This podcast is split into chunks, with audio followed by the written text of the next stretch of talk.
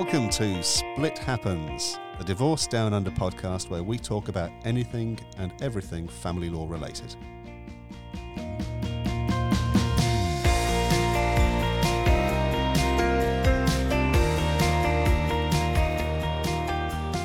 Welcome to Split Happens, the Divorce Down Under podcast with me, Alex, and my legal colleague, Liza. Liza, I thought today we might talk about some money issues in property cases, some things to do uh, around lottery wins and windfalls, inheritances, gifts, family loans, uh, maybe a little bit about sort of what happens if somebody wastes money in a relationship and what happens if some of the behaviour of somebody is is of an impact if it's domestic violence. So show me the money. Let's talk about lotteries. Lotteries. Don't we all want to win them? Win big. So, in terms of the lottery win, it's still a contribution in short. Hmm Um, but how it's actually received is going to depend. That lovely line that I use in every single episode depends on the case. Yeah, it's very nuanced, isn't it? There's a lot of there are actually surprisingly um, quite a few cases, decided cases Yeah. about lottery wins. I think that's isn't that because they people do say that winning money changes a person. So maybe they win the money and they get divorced, or they've just got divorced and they happen to you know made things worse. So then they're going to fight about it. Yeah, They've got something right. to fight about then. Well, the 2000 case that I think you were talking to me about earlier, Farmer and Bramley, Yeah, that's that was the, an interesting case. that's where the parties they've been together for 12 years and they had one child. They had no assets of any value when they separated. Um, during the early part of the relationship the husband was suffering from drug related problems and the wife supported him um, financially and emotionally. And she also um, financially supported him while he was studying and assisting him with some literacy skills and and he was able to eventually obtain some full-time employment but after separation, um, child had, was mainly living with mum and had irregular contact with dad. Well, and so about 18 months after the parties separated, but before they did a property settlement, the husband had won about $5 million in the lotto. Nice, nice. 2000 as well. I mean, that's Yeah. You buy a lot with that. So that's exactly right. Well, they had nothing. They've gone from nothing to 5 million But this is hang on a year and a half after they've separated. after separation. Yep. so it's his, isn't it? no, not necessarily. Okay. the case we'll find out. Um, in terms of what happened was the wife then made an application for a property settlement, and then he arranged for his financial affairs to reduce his child support liability to nil. Um, he gambled over hundred thousand dollars and tried to claim that it was it, it wasn't him that won the lotto, but it was his mum. Ah. Mm, So wasn't he's me. he's gone down the path of fibbing about things, which always ends well. Yeah.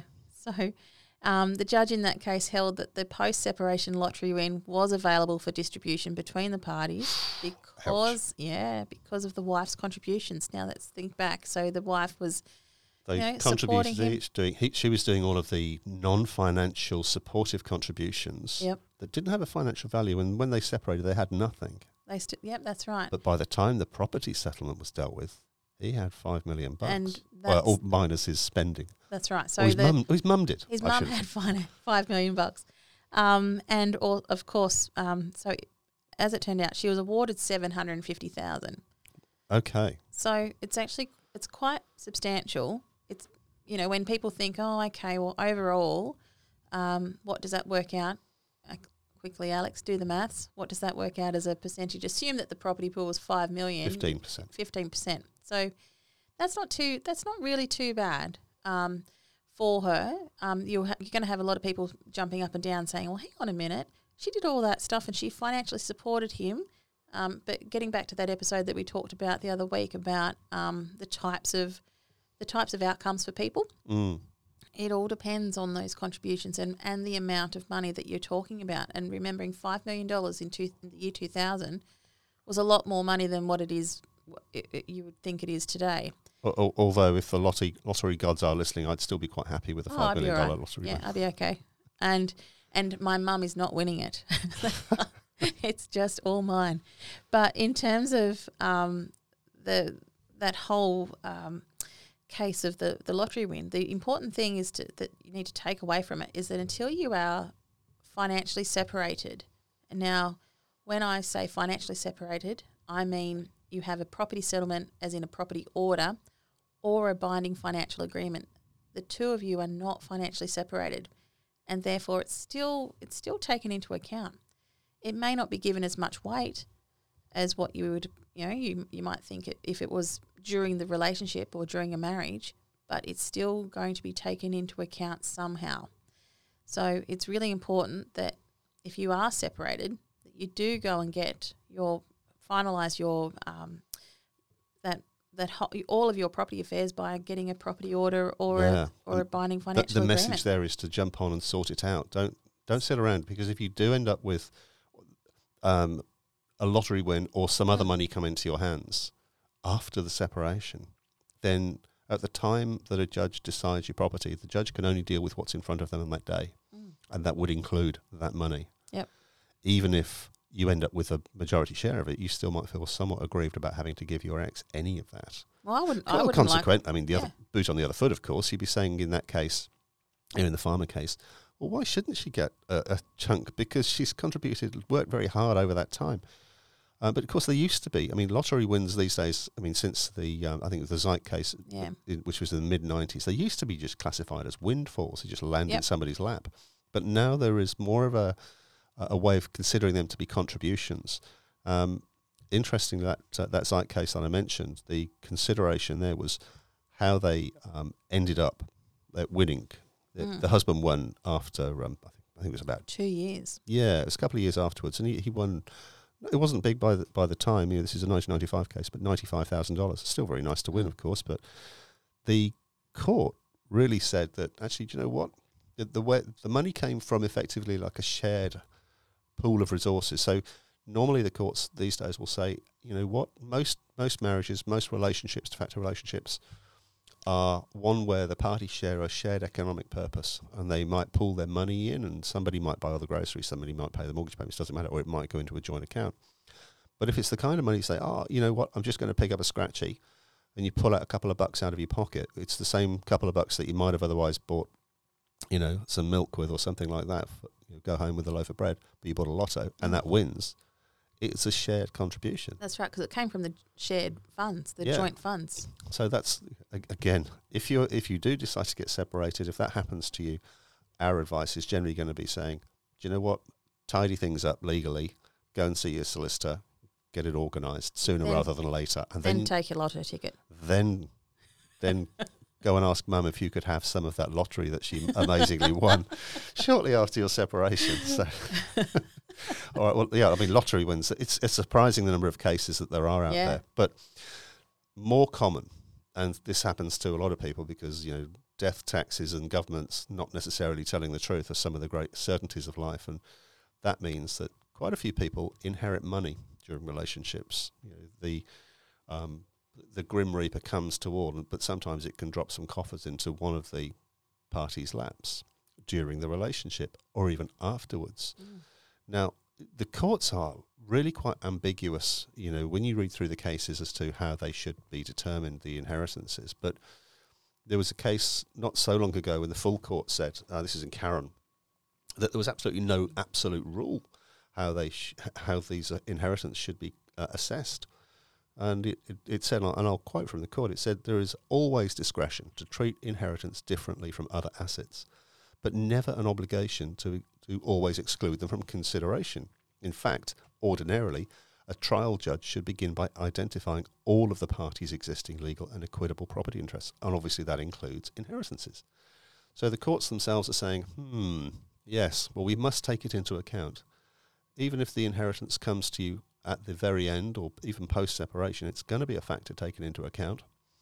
There are some reasonable authorities about inheritances that talk about you know the timing of the inheritance and the express purpose in the will that mm. might be you know I you know a, a mum might leave money exclusively to her son and it's expressed in the will only to him and I don't leave anything to my daughter-in-law it just make, makes no reference to her for example that's that can be quite persuasive in terms of it is very much a contribution by the person who receives the money Yeah. and therefore the timing of the contribution becomes relevant But it again doesn't take it out of the pool, though, does it? doesn't remove it from the pool. It exists, you know, as, uh, like the Karen case said. You know, it is an obligation of a judge to identify all of the equitable and legal property interests. Mm.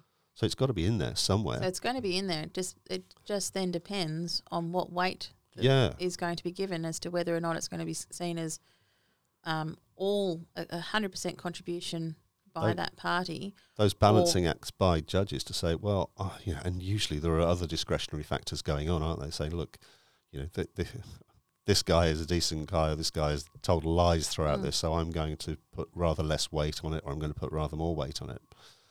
But it's Sometimes you'll have the case where, um, you know, mother-in-law passes away after after separation, um, but um, wife has been, you know, caring throughout the relationship. She was caring quite um, heavily and gave her a lot of financial and emotional and support um, in the same way that she might have given those made those sort of non-financial contributions to her own family. She's making those to the deceased, and sometimes um, those sorts of factors will become relevant that the court's going to want to know about. So it may be that um, the person who's trying to protect their inheritance might not want um, that to be made um, made an issue in the proceedings, but the court is more than likely going to want to know about those things. mm, So if you have the case where you know you've got um, where you're you and your wife, for example, have separated and your mother is elderly, might be an idea to have some kind of not just in their will, obviously, but just any sort of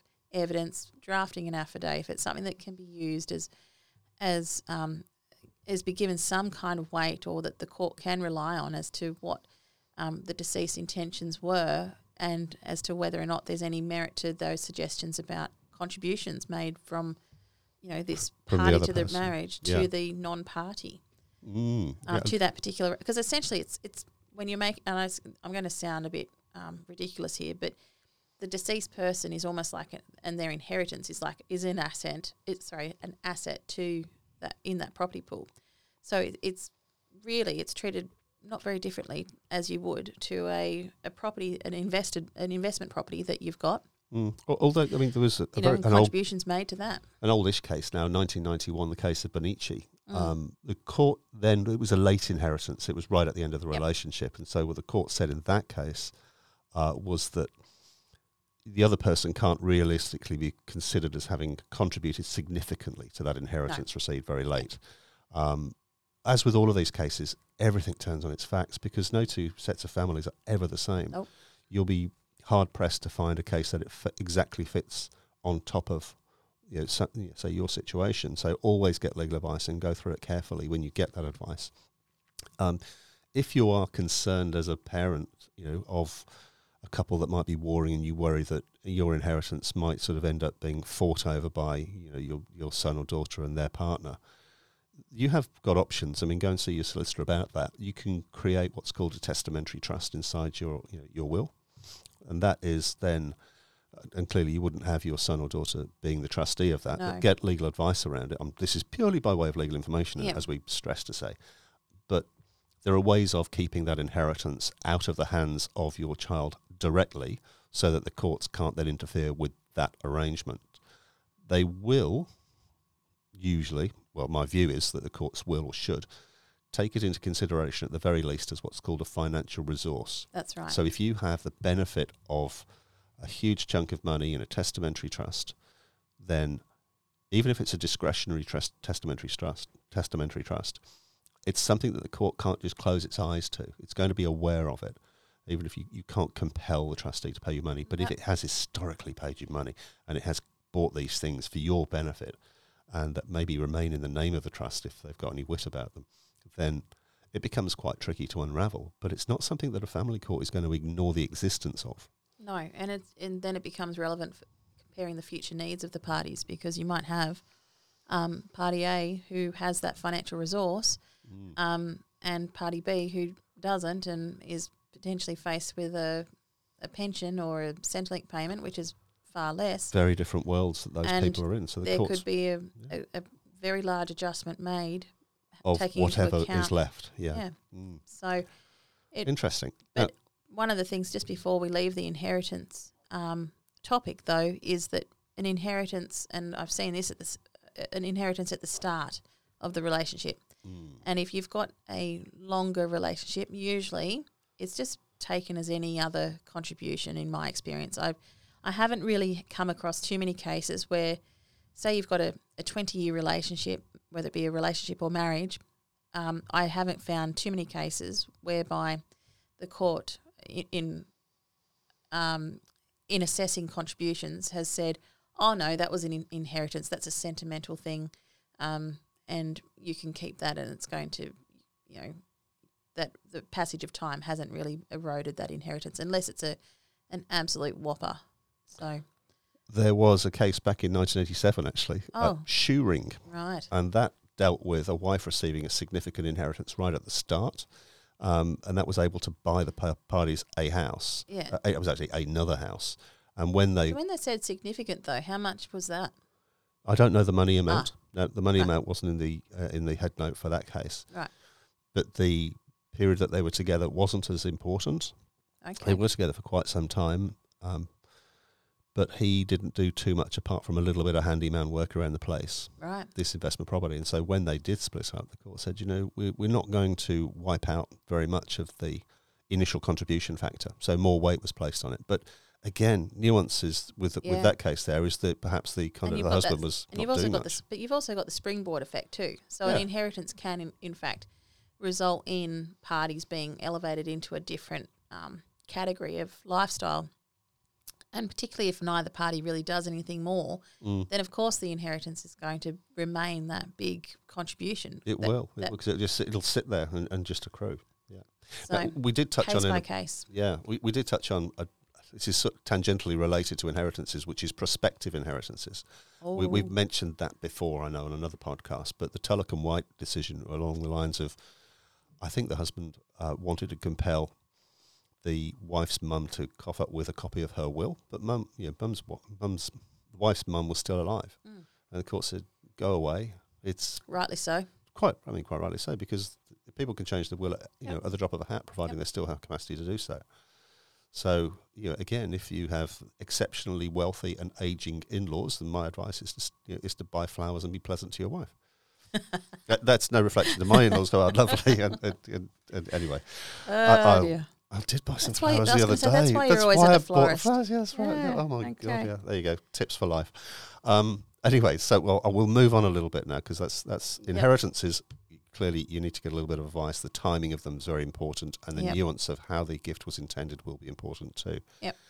Now, quite often, we'll come across cases, and I've had specific cases with documentation around this too, where maybe a parent of one of the parties has lent them money at the start of the relationship, perhaps as a Mm. deposit for a home or something like that.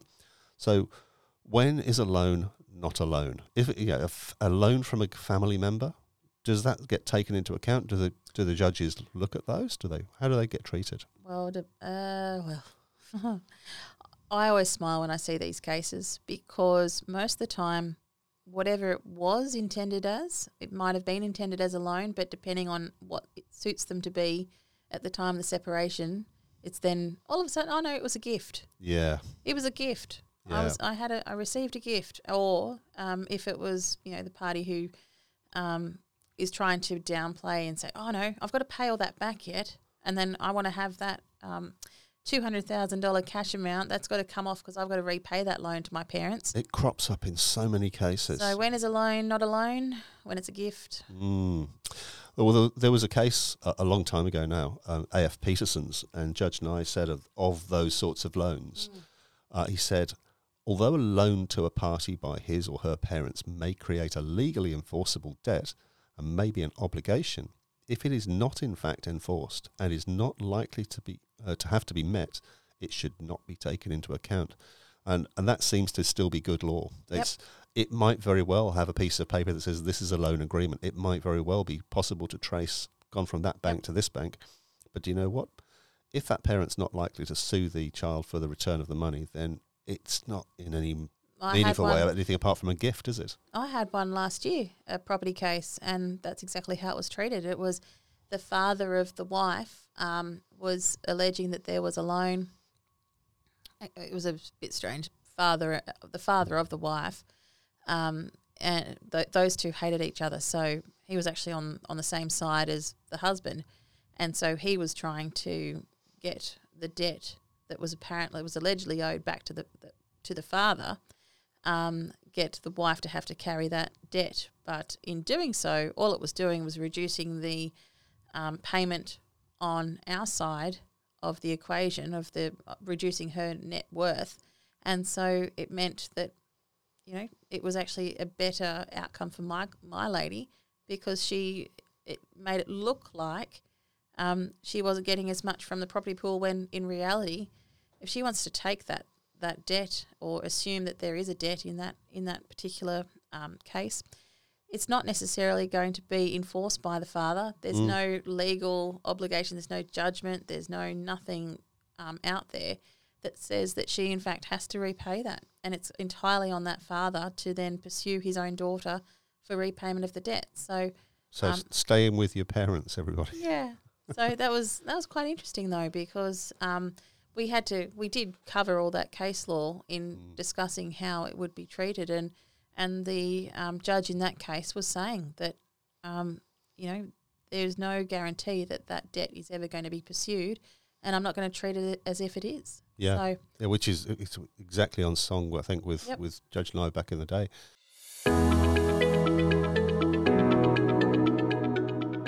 Arbon Legal is proud to sponsor Split Happens. You will be in safe hands with Arbon Legal.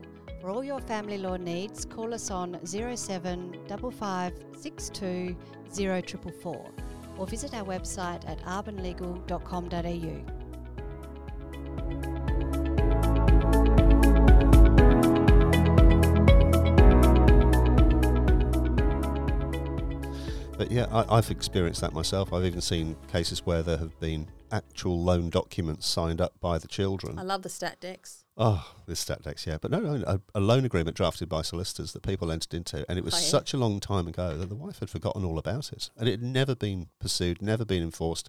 It was, by the looks of things, clearly done in order to be able to offset something about Mm. against tax a long time ago on behalf Yep. of the father-in-law. Anyway, to cut a long story short, the father-in-law had deceased and never pursued it, and neither did his estate. It had died with him, in effect. So we were able to obviate that one on that occasion. but get advice in case if you have been paying loan money back to a parent, then it's very quite possible that it could in fact be enforced, and the judges may take a slightly different view about that. But Yep. when you just a, a lump of money is dropped into your account, say pay me back when you can. eh, Yeah. that might be a sort of a, a bit in the never never side of things. Now, something we also hear quite a lot about is wastage Oh, of like assets. So when somebody does something to the property pool to either diminish it or their conduct, their behaviour is such that it, it, it's you get a lot less than you thought you had. Now, you you hail from New South Wales, so I've dug this case, case up especially, and you'll, you'll, you'll guess why in a moment. there was this is pre the de facto relationships being covered by the Family Law Act in property terms. So this goes back to 2002, and it was a Supreme Court decision of Solomon and Solomon in New South Wales. And the entertaining part that I found about it, it's uh, I know we've we've done another episode dealing with what happens when parties consume too much alcohol, Mm. but I, I quite liked in a way this one because the wife said that the husband drank so much and even had her friend give evidence that on one occasion he had consumed six bottles of red wine. Now, the judge didn't accept that evidence directly, but what he did end up saying was, I am satisfied Mr. Solomon drank fairly frequently and that the cost of his drinking was an item in the total weekly outgoings of the family of a size, of a size sufficiently large for it not to be able to be ignored. Because just like to put things Mm. backwards. So this guy drank so much it was draining on the grocery bill every week, Yep. and so therefore that was wastage. I'm thinking waste, waste. not waste. It's not waste. No, it's no, no. It re- goes to my waste. I guess it depends upon the nature of the wine, doesn't yeah. it? It's red, so it's the right Mm. colour to start with, but um, personal choice. Yeah. But there you go. So there you go. That's just for you. But that's an, an indication as to um, how how a wastage argument might be framed. That's a bit of a bit of a fun one. Well, maybe not, but the Well, big the big case that if I had a dollar for every time that someone says, "Oh, we need to. This money needs to go back into the pool. They've wasted all this money. They've they've bought these shares, or they've um, had a gambling. You know, the, the gambling habits. crypto pops up a lot these Oh, days. does, oh, it? you know, he spent all of this. He's got all this in crypto, and in crypto being what it is, it's it's it's like trying to nail jelly to a wall to ascertain what somebody's interest might really be in that stuff. But wastage, th- there's a big case that you were talking to me about earlier, and neither of us. I, Ko- I, well, I call it Koali. Koa- it's probably not how It's you pronounce with it. a W on the end of it, so That's- it's Koali or Koali. But um, Mm. yeah, so talk to me a little bit about that one. Um, This in is that, a big case, isn't it? Yeah, it was. It was from 1981. Um, the judge in that matter uh, stated that, as a general principle, financial losses incurred by parties or either of them in the course of a marriage, um, whether it's as a result of from one of them or both of them, should be shared. Um, so there, are, there were certain exceptions, and basically it, it all reduced down to where one of the parties have embarked on a course of conduct designed to reduce or minimise the effective value or worth of matrimonial assets. So you're talking about some sort of intent here. Right. So you know, somebody, it's, it's not. deliberate. Yeah, it's the deliberate element to that, isn't it? It's you have the state of mind to say, I'm going to wipe this money down. I'm going to write off. I'm going to drive this Ferrari into the tree so she can't have it, type thing. But then the judge decided to add to the list and saying, well, or where one of the parties has acted recklessly, negligently, or wantonly with matrimonial assets, the overall effect, which has um, of which has reduced the min- or minimised that value. So, so basically, the, on the one hand, they're saying it's got to be really intentional and deliberate, but then also if it was reckless or negligent, or so if you made a mistake or you just were didn't care whether it was going to have any effect or not. So I guess um, if you're, I think the only ones that are going to fall outside of that category, the only sort of decisions that are going to fall outside of that particular category are if you say, for example, you've gone and seen a financial planner and they've said, yep, you really should invest all your savings into these trees. Remember those trees programs? Oh my You goodness! heard about yeah. those? Yeah, Mhm. those. Yeah. Um, yeah. So I, I remember going to a, a seminar with uh, some uh, liquidators talking about these Yeah. people who'd invested a lot of money in these plantations. Yep. so anyway, but at the time though, Yeah, well, the fact it was at a liquidator seminar probably tells you how well it went. Yeah, that's right. Oh, I know so many people that have been affected by that. But anyway, but in terms of these, you know, the, at, at that time, they're doing, they're not being intentional to try and reduce the pool. They're looking at it and they're getting, they're, they're taking advice from someone, a qualified person, what to do, and you know, taking that that on board. And now that person then goes invests all their money and there's nothing left and then you have the argument by one of the parties who is now, you know, aggrieved by that decision, and because they've lost all, they've lost everything, and they say, well, my husband, they wasted all this money on the trees, and da da da da da, and and that money should be coming back out of his side of the the, the pot. Um, but I don't think that really would get up if it was a, a real case. If you've got someone that was actually um, had taken the time to get some advice, and just because the investment Mm. goes wrong, It doesn't necessarily make it, Doesn't make mean it it- bad advice at the time if it's No. being delivered uh, professionally. we all know now that it was all a bit of a scheme and whatever else. But at the time, though, um, how can one party really be criticised for doing something that they thought was in the interests of, of both parties, uh, receiving advice, albeit wrong, and um, and losing out? If the if it had have gone and skyrocketed and made them multimillionaires, I doubt that the wife would be having the same argument. wouldn't have been a complaint at all, would it? It would have been the, the lottery contributions that's argument. That they used to be windfalls, but then they became contributions. But it does get tricky when you're talking about, for example, gambling, horse races, Mm. because there's there's going to be plenty of people out there who think that there's a little bit of skill in reading the form guide and understanding the guide and understanding the odds. I, I- yeah, I, I'm the most I'm- inveterate gambler with my 50 cent and $1 bets uh, that I, I put maybe once a month on very basically football matches, which mean by which I mean the round ball. Oh, I, I've, I've got a bet that actually it's an ongoing bet. It's been going since 1998 with my friend between the Broncos games and the Cronulla Sharks games in the football. And, well, different football than what you're thinking of, the NRL. And we bet 50 cents and we bet it every single time. We do need someone to actually tally that up. Who's winning? We don't know. We haven't worked it out, but we, we, we do want someone to um, you know, tally that up for us one day. And we don't really remember what the bet was over, but the point is, it's it was just fifty cents each time, and how it all came about. But anyway, that I digress. That's the that's the extent of my betting. But, But, but gambling But can be a way that people lose a lot of money very it can quickly. be, and you know, you see it all the time. they say that they do. If money is Ooh, taken out of an account, you know, turned into cash. Once money is in cash, I mean, it could slip through fingers. It can It can. hard to uh, trace that. Mm. Just Mm. gave me an idea. no, I'm kidding. ever ever increasingly cashless I society. I, just, mean, I just spend it. waste, You'd, you'd see it. waste arguments are i- in the the ordinary course. Most people use their bank accounts and their cards to buy and sell, Yep. or to buy things with these days. So, in that disclosure process that you have to go through with a family law property settlement, you'll soon spot uh, where somebody is, you know, doing what Mr. Solman used to do. Uh, I've, I've certainly seen that bank statements, and you see it up until separation. It's Dan Murphy's, Dan Yeah, Murphy's, Dan yeah. Murphy's, BWS, Liquorland, Liquorland, and these vast amounts of money Yep. being spent there. Post separation, zero, nothing. Yeah. But mysteriously, cash cash Yeah, cash withdrawals. withdrawal. Yep, that's Oh, right. Yeah, as if I yeah, we're not going to see that one at all. But so waste arguments exist, but I mean, nobody's really going to have a tickle at you in any meaningful way if if you buy a bottle of wine here and there. That- That's that's just normal living. It's I tell you what, if you are- anyone looked at if- my bank statements if you're right drinking about six now, bottles of red wine Yep. every night, then I'm just and you're still walking around and standing up. Then you know you probably good on you. yeah you probably live in Adelaide and you might be related to me, but um, apart from apart from that, um, I wouldn't like to say. But well done you for your amazing liver function. Yep.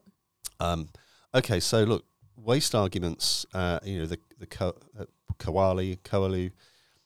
It's the the rule of thumb really is that it would need to be a kind of behaviour that was reckless, negligent type behaviour or deliberate behaviour.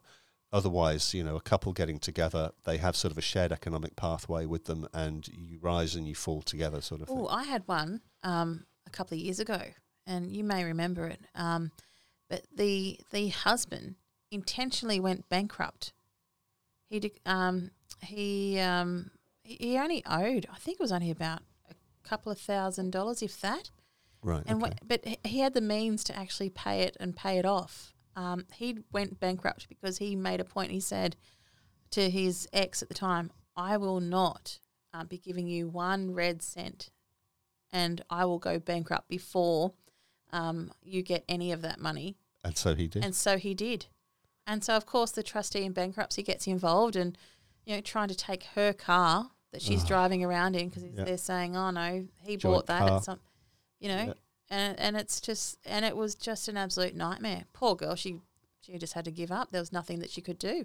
There's, There was- look, It was really, really bad. insolvency and bankruptcy is an episode all on its own to be had at some point down the line. And Yeah. obviously, not everybody's going to be wanting to listen. That's a pretty No. bleak topic, but you know, and we get some dusty accountant in perhaps, and you know, we can all just go out and have a cup of coffee, coffee and Mm. uh, fall asleep. But it is a it is a real thing Yeah, that people try and avoid their obligations. people- and they'll cut I the nose off couldn't despite the face. Absolutely driven by Yeah. emotion and zero financial sense. Stupid. But anyway, So, talking of people's conduct, that brings me on probably to the last limb of this episode, Mm. which is when somebody's conduct is so poor in terms of their personal behaviour towards somebody, will a court do anything about that when it's assessing property? I'm talking about family violence, domestic violence perpetrated by somebody. Does that have Yeah. any bearing on a financial case? does, but it has to be over a substantial period of time. I think it's not. It's unlikely in the shorter cases because there really isn't that time unless the the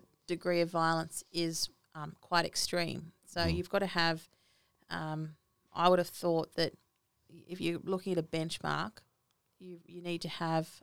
Um, a longer duration of time where you have like little things just eat at you over time and things things you know it might be some coercive control behaviors and um, the gaslighting and things like that that's been done or it could be um, financial control and financial manipulation um, where for example husband might say to wife no no no no you're not going out and getting a job no you've Mm. got here you go you have $250 each week to go and get the groceries, make that work. So that, that controlling or abusive behaviour that prevents somebody from Yep. being able to you know, maximise their income earning potential potential That's right. It that. forces them out of the workforce. They have no experience, no nothing.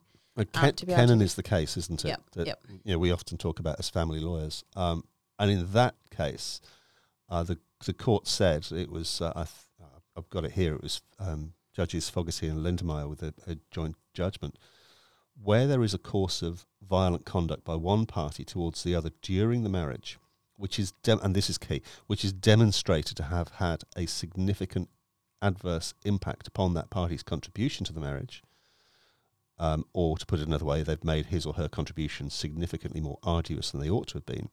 That is a fact that a trial judge is entitled to take into account when assessing contributions. So, if that conduct is something that you can point to and demonstrate, and again, this is what you were saying about it needs to be really sort of not just a one off occurrence. No, it has to be over a period of time, and it, Yeah. it- you know, unless it's like has beaten you to a pulp, that's a different situation, I guess. If you, you know, put put someone in hospital, um, and then they're unable to work again, that's probably would fall under that. But I think it would fall under a whole range of other categories first before we worried about Kennon cases. So. Mm.